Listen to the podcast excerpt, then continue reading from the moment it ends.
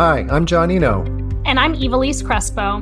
Welcome to the Reed Smith Podcast, Inclusivity Included Powerful Personal Stories. In each episode of this podcast, our guests will share their personal stories, passions, and challenges, past and present, all with a goal of bringing people together and learning more about others.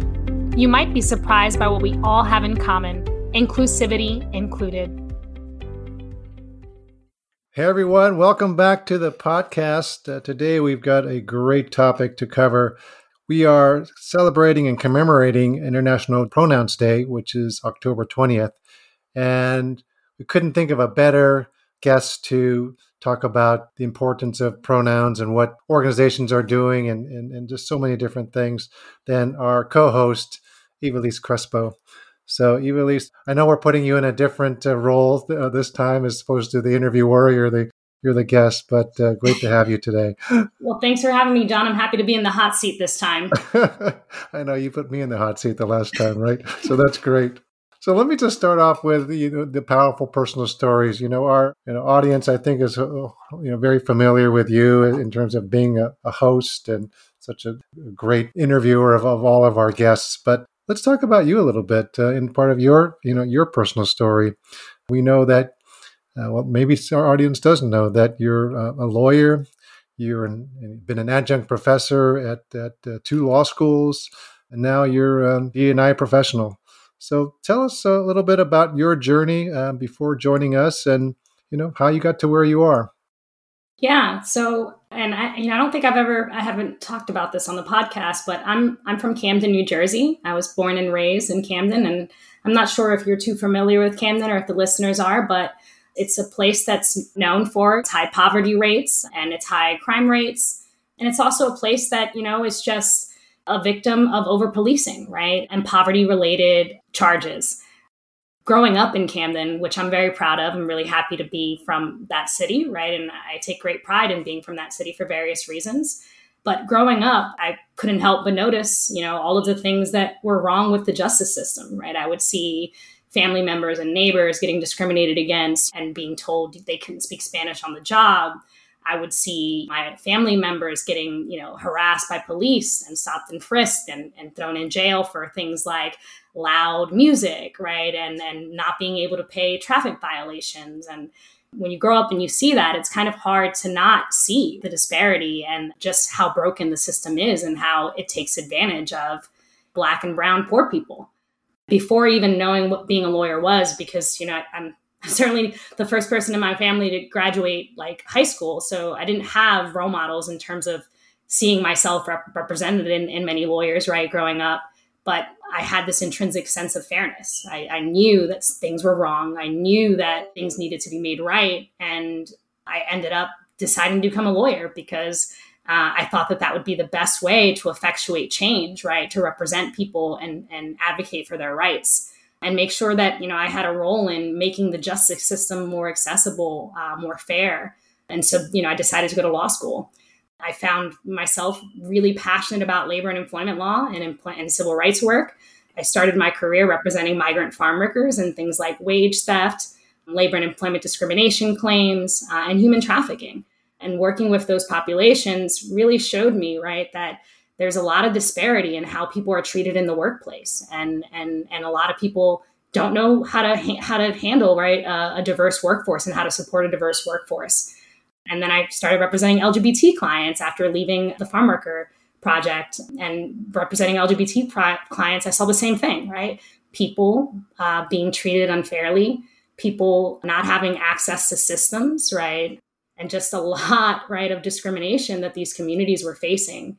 And that really empowered me. I was doing so many trainings too, you know, in addition to representing folks, I started doing so many cultural competency trainings for various agencies, judges, you know, courthouses, really educating people on interacting with diverse communities and how can you support them? How can you you know effectively represent them? You know how can you you know be competent in your representation? And i got really passionate about that.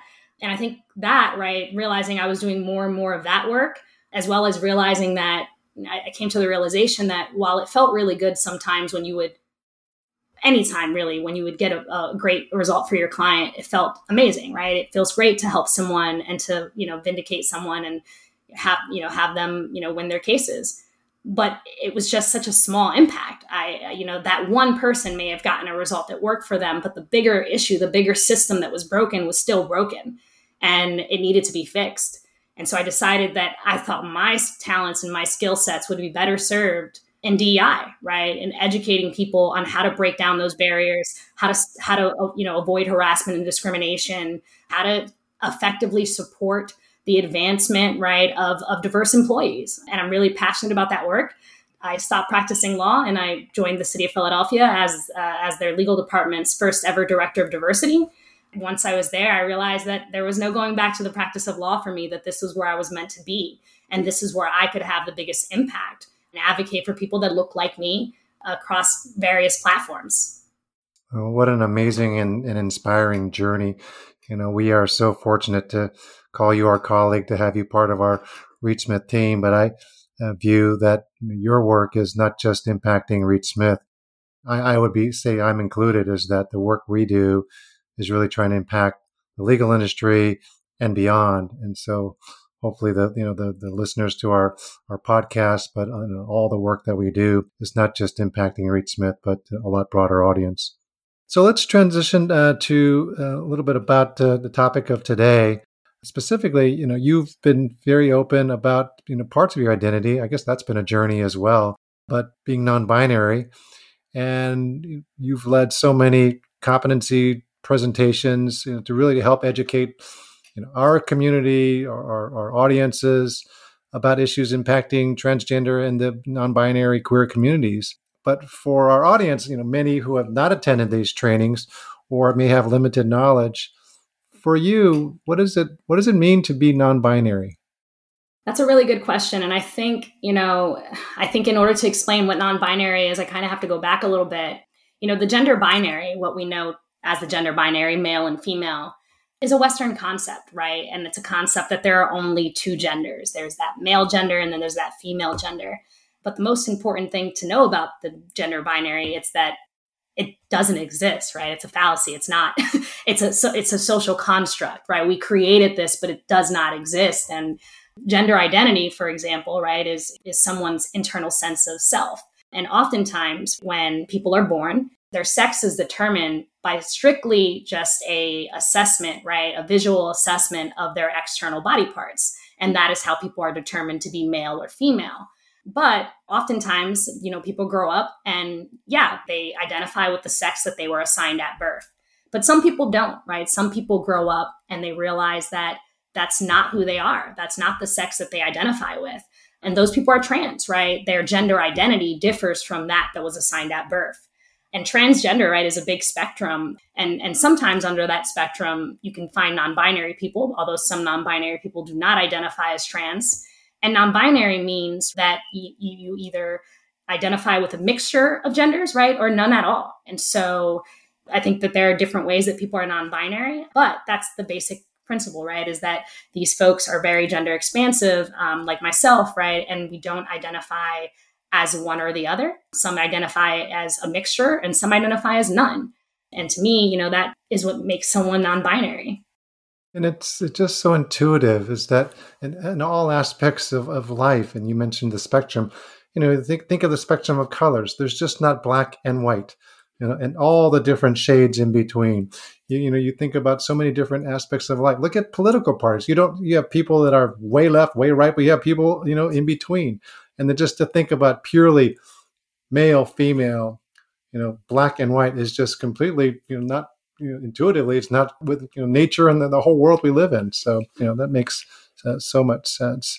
Yeah, and, and the other thing too is that you know non-binary people have existed. You know, it's not a new thing, right? We have two spirits, right? Indigenous communities readily recognize non-binary folks. And so it really is a Western concept, right? This this idea of the gender binary and you know to me you know it's just a concept that was created it's a social construct um, because non-binary people have existed from you know mm-hmm. since the beginning of time absolutely so what do you think most people struggle with in terms of supporting the trans non- non-binary community Yeah, I mean, I think that there are a, certainly a number of things that people struggle with, but one of the things that I think is is big, particularly right now, given all the attention that we've seen around it, are pronouns, right? And and making sure that you're respecting people's pronouns and using the pronouns that people refer to themselves as when you're talking about them or talking to them. And I think that that is a big struggle for people. Despite that the gender binary is a social construct, it's still a construct that's taught, right? And it's ingrained in people. And so it can be really hard for people to separate what they've learned their entire lives when interacting with people. So I do think things like pronouns, particularly gender neutral pronouns, are really difficult for people because it takes a lifetime of unlearning, right? And and and now learning something new that he, she are not the only gender pronouns out there for people. No, absolutely. It, I see so many people, and you know, you and I have had so many discussions on this topic that I'm not sure that they they don't they're not ill intention. It's just they're trying to unlearn, you know, the, the whole lifetime of how they were taught from grammar school. Yeah. And you know, conjugating verbs and things like that. And it, certainly, there's some languages that have feminine and, and masculine conjugation of uh, verbs and, and, and, nouns and, and the rest as well. So just ingrained in, in, in language. Yeah, absolutely. Uh, so yeah, I think pronouns is big. And, and some people may think, you know, it's just, it's just a pronoun. How, how important can that be? But it's crucial. It's, it's a way of affirming people's identity. It's a way of showing people that you respect them, intrinsically respect who they are by using, you know, the pronouns that they've chosen to use for themselves so I think, you know, certainly pronouns and getting that right is something that a lot of people struggle with. That's so important because what what what you you know we've talked about a lot is that you know it's it's like you say it's respect in, in respecting the people in, in their identity and just to not believe it's important I, I, it really doesn't show that respect for the person or just it's signaling that person that how they identify is not important to the you know to that person yeah. It, it's certainly demoralizing, right? I mean, and the impacts that that has. People who are trans and non binary have gone their entire lives questioning who they are and having people question who they are. And I think, you know, when, when you get into workplaces where you are supposed to be safe, right, and people are supposed to support you, it can be really damaging, right, to your self esteem, to your life, and, and how you feel about yourself and how you feel about others right? It, it, certainly it certainly impacts you and impacts your ability to do your job. And i certainly feel that way too. I do this work for a living to, to some degree. I, I have to exercise you know a certain level of separation from myself because as a di practitioner i'm supposed to educate people and bring people to the table right i'm supposed to make the world the world more inclusive the world around me more inclusive and exercise my privilege that way but it can be really difficult when it's something that's so tied to who you are and intrinsic to who you are to compartmentalize that. And and I struggle with that. I got to say that I, I, I, speak on many events. John, you know, I, I, speak on many panels. I speak, you know, uh, I get asked to speak very frequently. And I'm going to tell you that at least 90% of the time when I get to that panel, when I'm presenting, when I'm when I'm doing, you know, these favors or getting paid to do this, I get misgendered. And for folks that don't know, misgendering refers to using the improper pronouns for people, right? So if I use they, them, referring to me as she or her, or referring to me as Mrs. or, you know, a lady or a woman, that's an act of misgendering. It's even beyond pronouns. It could be referring to someone as someone's daughter or yeah. someone's sister or, or, things like that. That's, you know, you're saying, well, you're, you're also misgendering somebody in, in that respect. If you're able to kind of share a little bit, I mean, kind of drilling down into you know an example of of um, you know when someone misgenders you i can just say from our own experiences like you say 90% but i've been in uh, so many meetings where you know somebody will talk about you and then they'll refer to well she's going to do this or she's doing that. And i'll say oh Ivelisse uses they them pronouns. That's outside when you're not even there but how does it affect you if you're in a meeting or you're in a larger setting, like you say, speaking at it, speaking at it in front of a large number of people, and the person introducing you says, Ivelisse Crespo is you know a, a lawyer, DNI professional, and she's a great speaker on this, this, and this, and we're so pleased to have her here. How does that How does that affect you? How does that make you feel? Well, I tell you that during presentations, it takes everything in me to kind of move forward, right? It's certainly something that completely knocks me off my, you know, my horse, right? I'm, I'm, I'm prepping, I'm prepared, and when that happens to me, it's like no, there's no preparation for that, you know, particularly if it's something that I've worked really hard at developing, and now I'm here and I'm, I'm going to present, and then I get introduced and right off the bat, particularly if it's for a DEI training, which usually it is, right? I immediately shut down, right? I try really hard to push past it, you know, but I, I shut down.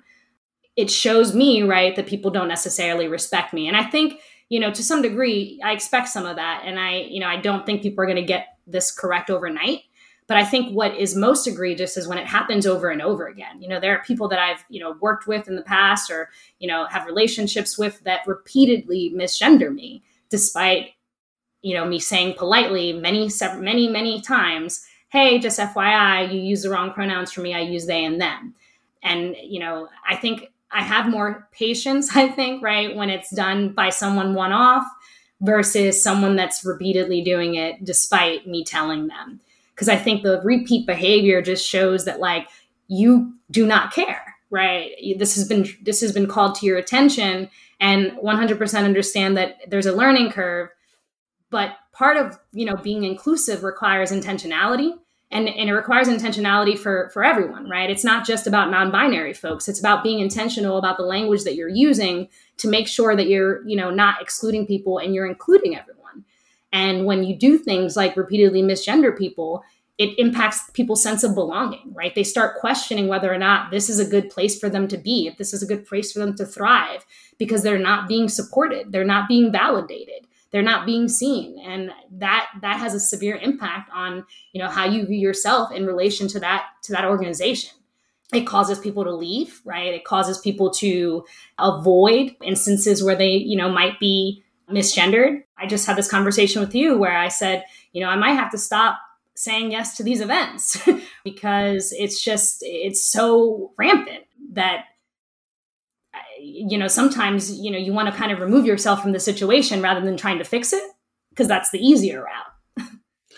and so, uh, you know, you, you talk about your own personal experiences and obviously you don't represent every non-binary person as well as, like you said, the whole, the whole, the whole spectrum. But just to put this in perspective, you have, there's, I'm sure the number of folks that you, you know, and part of your network and, and how is it affecting them? And more, more broadly, what's the magnitude, right? And so, because organizations start thinking about, well, how many people actually are affected and, and why it's so important for organizations or just individuals to learn about this and to, to, to start becoming, you know, better at uh, respecting people's genders or pronouns. Just to put things in perspective, John, 1.4 million people identify as transgender. Uh, when you look at the demographics of people who identify as transgender, you see that a big portion of those people are people ages 13 to 17. And so that means that we're going to have a generation, a workforce that is either, you know, you're either going to encounter people who are trans or you're going to encounter people who know someone who's trans. So it's really about preparing yourself, right? You, if your organization hopes to be successful, if it hopes to leverage diversity in the way that it could, then you have to start thinking inclusively and think about the long game you might not have anyone who's transgender in your workplace now, but chances are in the next couple years you sure will. And so, you know, it's about it's about thinking about how do you create a space where people can come and be successful. And you don't need to have someone there that's trans in order for you to start thinking about these things because chances are, you know, they're in the pipeline. Yeah, no, no, absolutely. And I know we want to get into what some organizations are doing right now in terms of respecting their their colleagues and, techniques and, protocols and the like.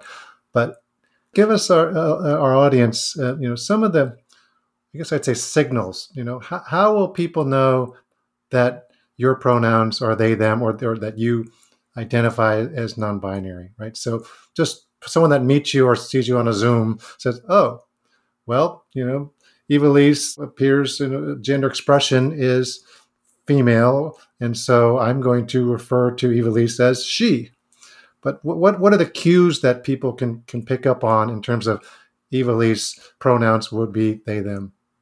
I think the way to think about it is is less of cues because we don't want people making assumptions, right? That's the worst thing we can do is is looking at people and visibly categorizing them in a certain way, right? Because as you pointed out, I may be non-binary, but I am very femme presenting. I wear lipstick, yeah, I wear makeup, I, I do my nails. I'm very what we would traditionally call, right, femme presenting. And so it's hard to look at people and, you know, say you're non-binary. So I think rather than trying to identify people who are non binary, I think we need to start normalizing the conversation around pronouns and making a part of our introductions, even when we know that somebody's not non binary or trans. You know, making it a part of what you do, normalizing it, having it in your email signature, putting it on your Zoom profile. I mean, I think there's certain indicators, right? Particularly for myself, for example, I have my pronouns everywhere because it's just so rampant. So I now have it on my Zoom account. I have it on my email signature, on my LinkedIn, on my on all social media platforms. But again, right, it, it, that's just me. You know, some people are not as comfortable doing that or don't feel the need to do that, and so we want to stay away from like making assumptions. And I think the the best way to do that to make to make making sure that you're being inclusive and being an ally is just to make it your standard practice. Hey, when you're introducing yourself at a meeting for the first time, say, hey, my name is, you know, for example, John. I use he, him pronouns. Because if there is somebody who's non binary in the room, it feels so much more affirming to hear your cisgender colleague say that these are their pronouns. And it, it, takes that it takes that burden off of you, right? That fear off of you that, you know, this is not normal, this is not going to be accepted. And so I think really what we need to start doing is just normalizing this and making it part of our standard introductions, um, making it a part of our company culture because it is hard to tell, right? Gender identity and gender expression couldn't be more different. and so we just we just have to be better about making it a standard practice to normalize this behavior in these conversations. Yeah, no, fantastic. And as you mentioned, you introduce yourself almost in every encounter that I know with new new, new folks.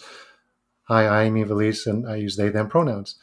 And I would say to our audience that if somebody does you know introduce themselves pay attention to that right and pay attention to that introduction because they're telling them something about themselves that's important to them so listen and i think that you know folks that maybe see the on the zoom they'll see the, the pronouns in, in, in to the name or they'll see it in an email signature or someone introduce themselves that way but you know not listening frankly is the, is probably the biggest uh, biggest uh, issue there. And so people just will just recognize that, okay, this person's pronouns are they, them.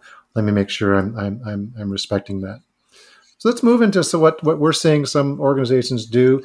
Um, I know at Reed Smith, for example, I was really proud and pleased when we came out with our pronouns policy, which meant a number of things that maybe you can talk about that, what, what, what we did in terms of raising the visibility of, of persons' pronouns.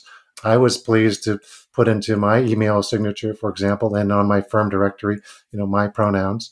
But what what what what uh, what what are the things that we've done, and get into what some other companies are doing as well? Yeah, I mean, I think you know normalizing pronouns is huge, and I think pronoun policies and things like that are really really important because it makes it so that you know everyone has an opportunity to share their pronouns, and it takes the pressure off of people who are already very marginalized and already have a sense of I don't know if I belong here. I think it's almost 50% of people, LGBT people in the workplace, are, are closeted, right? And so this is a way for it to normalize the conversation and make it so that more and more people, you know, have an understanding for why it's important. What I think I liked most about the policy at Reed Smith is that they didn't just come out with a policy, right? They came out with an explanation for why it matters. Because what you see, and I do these trainings frequently, so I see it pretty frequently, is there's a resistance to change, right? There's a pushback that people give when they don't understand something. And so it's really important, right, to lead with education because it's it's simple enough and it's easy enough to say, well, people should just Google it, right? But at the end of the day, right, what I really loved about the policy was that it did that. It explained what the need was and why we were doing this. And it didn't just say, here's a policy, right? It explained it, right? So that people had an understanding of why it was important and why they should show their allyship in this way you know, and, and some of the other things I like about Reed Smith, you know, we we we intentionally recruit, you know, people that you know are diverse, right? And um, I'm really proud to say You know, we have more than just one non binary person working at Reed Smith, which I don't know if many organizations can say that, particularly, you know, law firms that are of our size and our stature, right? Certainly in nonprofits, uh, you know, particularly in those LGBT nonprofits, you'll see a large percentage of folks. You know, I come from that background too, and and and that's understandable, right? People gravitate to where they feel safe. But it is affirming to see, right, that Reed Smith prioritizes it in this way and and shows that you know in the recruiting efforts you know so uh, one of the things i was also really proud about is i've been asked to give several pronoun presentations right some to our recruiting teams some to our hiring teams um, and people just really welcome the information and always walk away saying they learned something they didn't even think about before and that's really the goal of what we do right is is teaching people and bringing people to the table so that we can create a more inclusive law firm yeah no absolutely and it's my hope that because of in all the things we're doing, not only will we recruit more people, but people that are even within the organization feel safe to you know to come out with their pronouns. And um, you know, obviously that's you know a, a, really big you know a big step, but we, we know that there's a number of people out there that just don't feel comfortable you know expressing that within the workplace. So you know what a great day it'll be when we have you know people that you know, move and you know, or they, they, they come out in terms of their pronouns. Yeah. I mean, I get a lot of inquiries from like students that are interested in who are preparing to enter the, you know, labor market, some some in the legal industry, and one of the questions that I routinely get from non-binary students is, you know, what do you do about your pronouns? Like uh, how were how accepting were people when you started, you know, sharing your pronouns with people when you started using they them pronouns? And so that's something I, I routinely get asked. And it, it, to me shows, right, that fear that people have, you know, and it, it's, it's sad. I've been there. I know exactly what that feels like to feel like you're nervous about telling the world who you are for the sake of a job, right? And and I'm happy to say, you know, that I report, you know, at Reed Smith, I feel pretty included, right? I don't think everybody gets it right all the time, but at the very least, I know that you know people care and are there to support. So that's a good question, and or let's talk about some ways that you know folks within organizations, just individuals, generally can support their colleagues, friends, relatives, uh, and the like in, in, in these communities.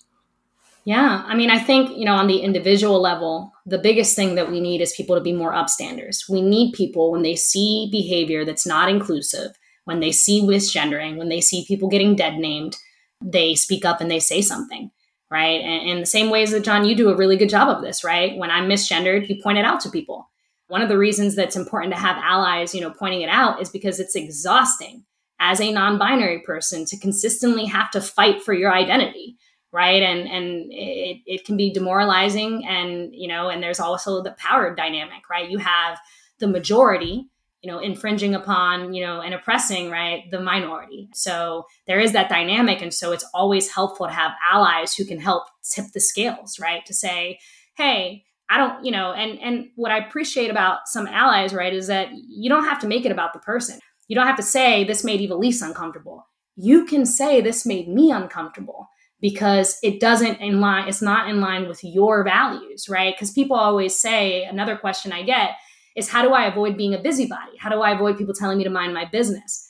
And I say, you got to stop looking at it like it's something that's happening to someone else because it's something that's happening to you and everyone else that's in that culture, right? Everyone that's in that workforce, that's impacting them. Whether you see it or not, it is. It is impacting the culture.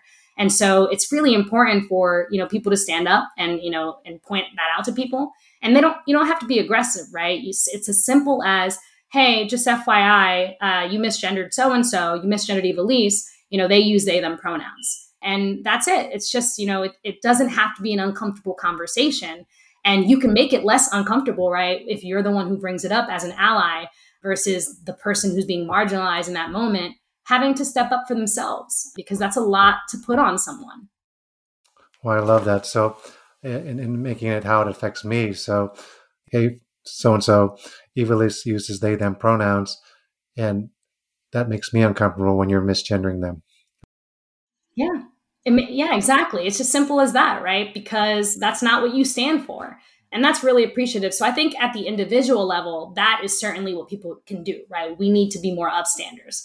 We can also drive inclusion, right? When you're sitting around those dinner tables with your family members and people are making anti trans jokes, right? Or anti LGBT jokes, say something. That's the only way we're going to, you know, counteract these negative stereotypes that are out there about non binary, trans, and other members of the LGBT community. Um, so really important, right? You know, that you're, you actually, you look at your spheres of influence and you're trying to create change within that. And I think, you know, on the organizational level, there's a lot of things that people can do to be more inclusive, you know, leaders can do to be more inclusive and, you know, policies that organizations can, you know, implement uh, to drive inclusion. You know, one is pronouns, but also making sure that your, you know, the, the documents that you use, your standard forms, that they're all, you know, looked at periodically and monitored for inclusive language, right? And gendered language, which exists on so many forms, is not inclusive I was just, there was just a job description that I saw, and it was for a DEI position. And on that job description, it said he or she will be responsible for. and I said to myself, well, isn't that just such a waste, right? Because it's such an unnecessary way to phrase it. It's so easy to say this person will be responsible for. It's an unnecessary thing to have he or she there. But again, it's everywhere, right? It's in our pleadings as lawyers. Oftentimes they're in our pleadings and, you know, our standard pleadings that we have to adapt, right? But that's usually in there, right? We see it in a lot of our, you know, policies. And so we need to start thinking about, you know, where are some of the ways, places that gendered language appears? How can we change that into gender neutral language to make it more inclusive? So that's one, I think, right? It's just periodically assessing, you know, your language, your marketing, uh, your forms, and and some of the other things that you can do, right, is making sure you're supporting, you know, employees that exist within your organization, having giving them a space, right, creating employee resource groups. You know, we're talking about a very small percentage of the population that already is feeling very stigmatized and marginalized and is often lacking in community.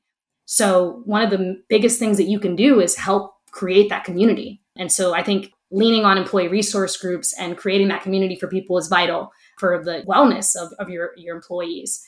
And then also just thinking about trans inclusive healthcare. And then implementing things to drive inclusion, like pronoun policies, is really important, right? What Reed Smith did recently with their pronoun policy is great.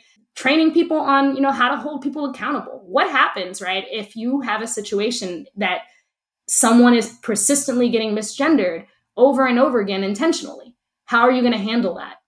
When does that rise to the level of something that needs to be raised up the ranks to HR, right? So thinking about those things in the same way that we would think about, you know, if someone said, you know, something derogatory, we would know immediately that has to be brought up the ranks. That's not okay. We need to normalize that, right? Particularly around things like intentional misgendering. Yeah, no, absolutely so, so much so much here and we could boy we could talk about right. these topics for, go on and on and on. But Ivelisse thank you for sharing your own experiences you're sharing your incredible knowledge with our audience.